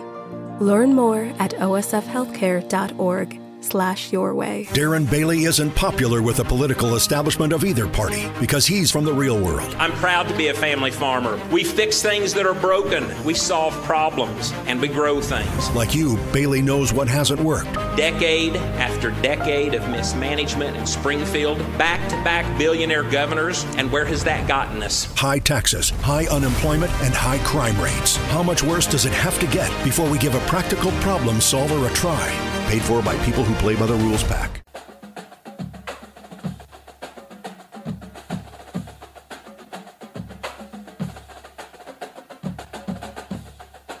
Kedrick Prince uh, got held up in traffic. You know, horses don't get the whole green arrow to turn left thing. It's, it's just it's just too new for them. You gotta gotta spell it out for them. Just kidding. Kedrick Prince, director of recruiting for IlliniGuys.com with the recruiting roundup. Uh, Ken, you've been busy, man. How about a special teams player was was on campus Saturday, and then he commits uh, on Wednesday. That's right. Uh, Declan Dooley, a 6'2", uh, 200 pound kicker from El Paso, Illinois. Almost said Texas. You know what? We know what that hat thing going, but hey, okay, I didn't, I didn't, I didn't butcher that. That's a, it's a nice pickup, um, and uh, he is considered on the 12th, the, on the top 12th best punter in the country. And what's really unique about this, and uh, some Illinois fans like it, some don't. Some college fans like it, some don't. But he was offered a scholarship. And usually, special team players, especially punters and kickers, don't get scholarships. But that tells you where Bret Bielema is and what his thought process is with special teams. You know, they have another kid uh, that committed uh, about three months ago. His name is David Olano. He's a kicker from Naperville North, who is considered the 10th best kicker in the country, and he's also on scholarship. So um, I had a chance to talk to Declan, and he is just thrilled. And his comments about you know representing his home state university, and you know, and the way he went about his commitment was just first class. The kid goes and gets the intercom in school, and you know he you know makes an announcement for the whole school, and you can see the people in the office how excited they were. So it's a nice gift for Coach Bielema, and you know he's keeping the best players in in home and state like he said he was going to. Yeah, and and it's nice to see the HOIC conference um, represented. Uh, we've already got a couple players from Gibson City uh, there, so um, it's it's it's something to see small town, uh, you know, Illinois contributing to the success of the football team. Now, I know they were also interested in a junior uh, a JUCO defensive lineman. Can you tell us a little bit about that kid? You know? When you look at this kid, he's a JUCO kid, um, and I think he he'll have three years left of college. He's six foot two, 290 pounds. His name is Tyler Gross, S.E. Um, he's originally from Mansfield, Ohio, and I had a good talk with him um, recently, and you know he's got some really good scholarship offers, but you know it's just unique hearing kids talk about wanting to be at Illinois. And here's a quote that I really liked about him. And this kid has, you know, when you look at his body, like I said, he looks like an NFL prospect already. But this kid flat out told me if Illinois offers him a scholarship, he's coming home to Illinois. And this kid doesn't live in the state. And it's just nice hearing that. Uh, I don't think people really realize the impact that Bret Bielema has on some of these recruits. He kind of slipped up in his press conference, you know, um, earlier um, in the week about how he he knows that kids like him, uh, especially linemen, and he knows that's where his bread and butter is. And I, I liked hearing that. I think that's good, and I think the recruits can buy into that. And you look at the offensive defense at Illinois right now, the linemen, they're doing pretty well. Yeah, they are. Another uh, young man that's um, I know Illinois by I know because I'm reading what you, Kedrick Prince, put on a lot IlliniGuys.com uh, that they're kind of battling with Duke. It seems like it's kind of a two horse race right now. Uh, Sabor Kareem, tell us about uh, about him. He's another New Jersey kid. I mean, Illinois seems to be making a living out there, out east. Uh, really good kid, very, very intelligent kid. Um, I don't know what his GPA is, but he's extremely intelligent from what I understand because this this battle right now is like you said, Larry, between Illinois and Duke. Mom is pushing Duke because of academics, and Sabora is pushing Illinois because of academics and football. I had a chance to talk to his coach, and he just used the term to me. And for those who really follow football, use the word dog. You know, he told me off air, this kid's a five star prospect. They list him as a three star kid, but this kid has talent. And I think he's kind of pushing Illinois because he sees the football part of it. Uh, he can see kids, other kids from out east that are starting to commit to the University of Illinois, and he sees them building. So it's a nice situation for them. And I mean, hopefully he'll make this commitment sometime soon, but that's the word. Good stuff uh, there. Mr. Prince, hey, as always, many thanks. And um, we'll talk with you next week. Thank you. All right. Kedrick Prince, Director of Recruiting for IlliniGuys.com. You know, Ked keeps us up to date with all that latest recruiting news. And uh, by the way, be sure to keep up with IlliniGuys.com and find out if Mr. Kareem or Mr. Gross uh, soon become uh, an Illini. Of course, he's already got his uh, notes up there with uh, Mr. Dooley from El Paso, Illinois, making his commitment earlier this week. Uh, hey, guess who's back? The Illini gal, Adalia McKenzie. Hey. What's what's going on? Okay, we missed you last week, so we've got two weeks to get caught up on what's new in the world of the Illini gal. I'll say what's new is like I had my first in person exam for stats. For stats. Oh, I hated stats. Which is I know. I like stats like, you know, sports stats, but the class. Uh-huh. Uh, yeah. yeah, like I'm not a huge fan of math. Like I just try to stay away from it. But I think I do well. I study like a lot. Like I've never studied that much ever because I I do want to get an A in the class. Yeah. But yeah, that's new because I had so much like anxiety going into going into like the exam because there was so many people in there.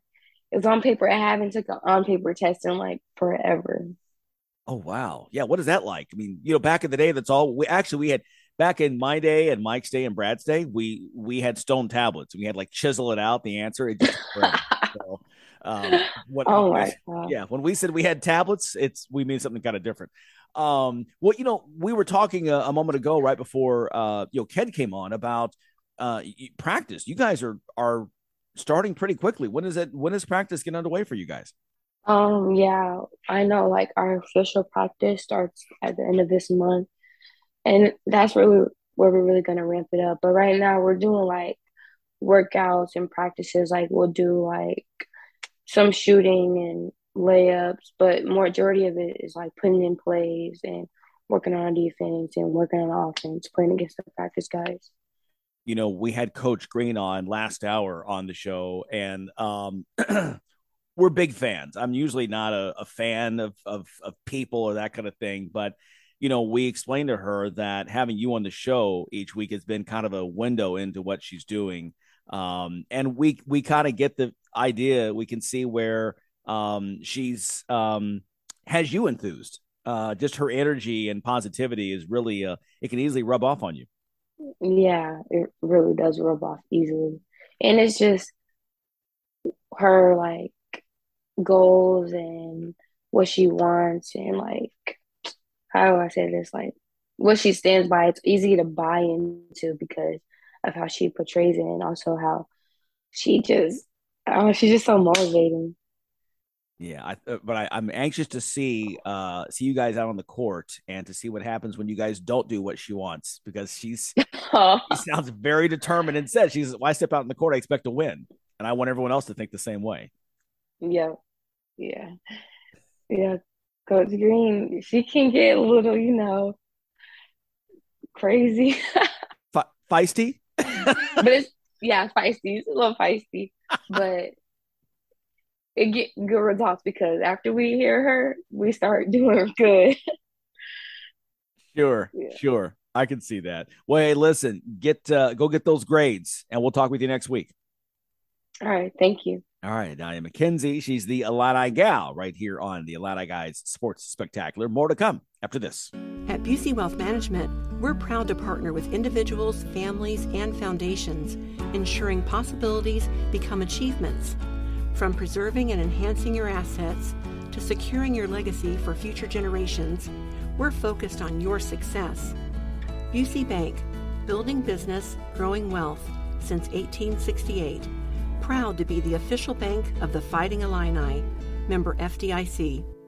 Hi, this is Larry Smith, proud native of Central Illinois. It's been an honor to have reported on the world's biggest sporting events for the past three decades, and as a lifelong Illini fan, it's a privilege to now be with IlliniGuys.com. My friends and I put this together with one goal in mind to have the best Illini centric website around. Great features, podcasts, insider stuff. I know a little something about telling athlete stories, and these guys know a lot about the Illini. It's a perfect match. Come over and check it out. IlliniGuys.com.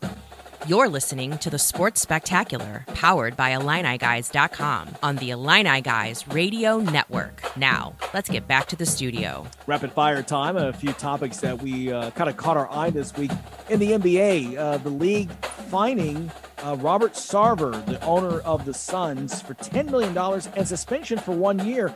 And guys, LeBron James says it wasn't enough. Yeah, you know, it's a little bit like the Roberts Robert Sterling stuff, you know, from the Clippers, and and I just, I just don't understand what is the deal with these people. Like, what's wrong with them? I mean, uh, to act this way, talking about your genitalia, using uh, racially charged language. I I don't understand why you do that um anywhere much less in the workplace it's just it's just crazy and i think it's just these guys are so wealthy they get away with whatever they want so it doesn't there's never any repercussions for them And I know a lot of people get tired of LeBron opining on just about everything, but I really not going to argue with LeBron on this one. I actually agree with him that there's just some things that can't be accepted in treating people of, of any color. I don't care, but uh, and treating women poorly in the workplace. I'm not going to defend it. But you know, the I guess the owner said no, Donald Sterling I could do that this time. But remember how long it took and how many reports and instances and things that he did for him to finally be out. So I don't think that we haven't heard the final word on that in terms of Robert Sarver and his future with the Suns. We shall see. I hope you're I hope you're right on that, Larry. Yeah, yeah, we'll see what happens. Uh, there's a lot of money out there, and if the Suns begin to cost the league money, then that's a different story. Uh, boxing, you guys are big fans. Big, big uh, match coming up Saturday night. This is mike's baby go tell us about it mike i got All right, to listen man. to your breakdown All right, man. I love I love Triple G. He got robbed by the judges the first time against Canelo. The second bout I thought was a draw. And now the third bout, Canelo's is is going up against a 40-year-old Triple G. And while I'm a huge Triple G fan, I'm gonna predict right here that he's going to get KO'd. I really want Triple G to win, but I just think he's too old against a young, very good fighter to pull this off. wasn't Triple G in the movie? 40 40's young, Mike. Yeah. Yeah. What's that, Larry? Triple G is what? Wasn't Triple G in the movie Hoodwinked? I I don't know. Fans out there? I was thinking the the, the I grandma? was thinking of Triple X, Xander Cage. That's what I was thinking of. Exactly, G. exactly. With old, with old. Uh, uh, I live my life a quarter mile at a time. Vin Diesel. Vin Diesel. oh, all right. Mike got his boxing fix. We're done. We're done for September. We got that in for Mike. Um, hey, little football news. Uh, Jimmy Garoppolo. How about Sean Payton? Now, a couple of EIU guys. You could be fair and you could say that, but Sean Payton, the former Saints coach, saying this week that he predicts Jimmy Garoppolo will replace Trey Lance as the Niners starting quarterback. You, you have to wonder why it didn't happen last week. I mean, seriously, Trey Lance was I don't know, and maybe we don't. Maybe there, maybe he has a like a disability we don't know about, like he's colorblind, and so he throws it to the wrong jersey. I mean, we don't know. There's a lot of things we'll have to figure out as we go forward with Trey Lance, but no, uh, I, I he's he wasn't very good, and, and Jimmy Garoppolo. The, the problem with Jimmy Garoppolo, he just keeps winning games, and so he, he kept his job for so long, but it was never good enough you know so evidently winning isn't isn't the goal you got to look pretty doing it So you fans of our show here have just heard breaking news as Brad has just intimated that Trey Lance is a modern day Vinny Testaverde. So that's, that, that's awesome. So woo! There's a little news here, but I got to be honest with you. I am going to go on the record as saying I think Brad Sturdy would have been a more effective quarterback for the 49ers last week than Trey Lance. I'm I'm sorry, but I've mind seen you Brad. i have a you can throw better. i have a torn that. labrum i have a torn labrum and i may have been a better quarterback oh, oh that's not good Yeah, Niners, we will see 0 and 1 and trying to, you know, but we saw this coming when Garoppolo reworked his deal down to six million a year. That, you know, if they go off to a bad start, there's going to be the questions. And it just only took one week until already there's some questions about who should be under center uh, for San Francisco. And, and, and finally, uh, back to hoops, back to Big Ten, Illini basketball selling out in 36 minutes. Brad, you were telling us that in the break. Is, is that, was that right? 36 minutes? 36 minutes 3000 student se- session tickets were gone season tickets were gone. So um it, there's obviously a lot of excitement on campus about illinois basketball. Uh they have uh you know brad underwood's brought that program back to respectability and not now they're like even a uh they're they're inching closer to that elite level. So uh ranked in the preseason again and that's what illinois basketball should be and that's where he's uh, got them headed And to give you some perspective, 36 minutes is how long it took six armored guards to unload a Brinks truck of cash to Brad Sturdy to be a part of this show. That is that is a lot of that is amazing that you could sell out 3,000 tickets that fast. Right. That's it's nearly only because you refused you refused to fire me and give me my buyout like Scott Frost. I, I wanted my fifteen million dollar buyout and I couldn't get it. So um, here I am. It all comes back together. it always does. There you go. You guys are learning the art of the of the of the producing a show. You take the beginning and you tie it up very neatly at the end. well done. We've had fun. Hope you guys have as well these past couple of, of hours. And thanks again to all of our guests who came out. We will try to do better again next week. We'll see you then. Enjoy the games. We'll see you right back here, same time next week. ILL. I and I. This I has been I. a presentation of LMBC Sports, LLC, and JM Talent Productions. We'll be back next week on the Illini Guys Radio Network on these same stations across Illinois.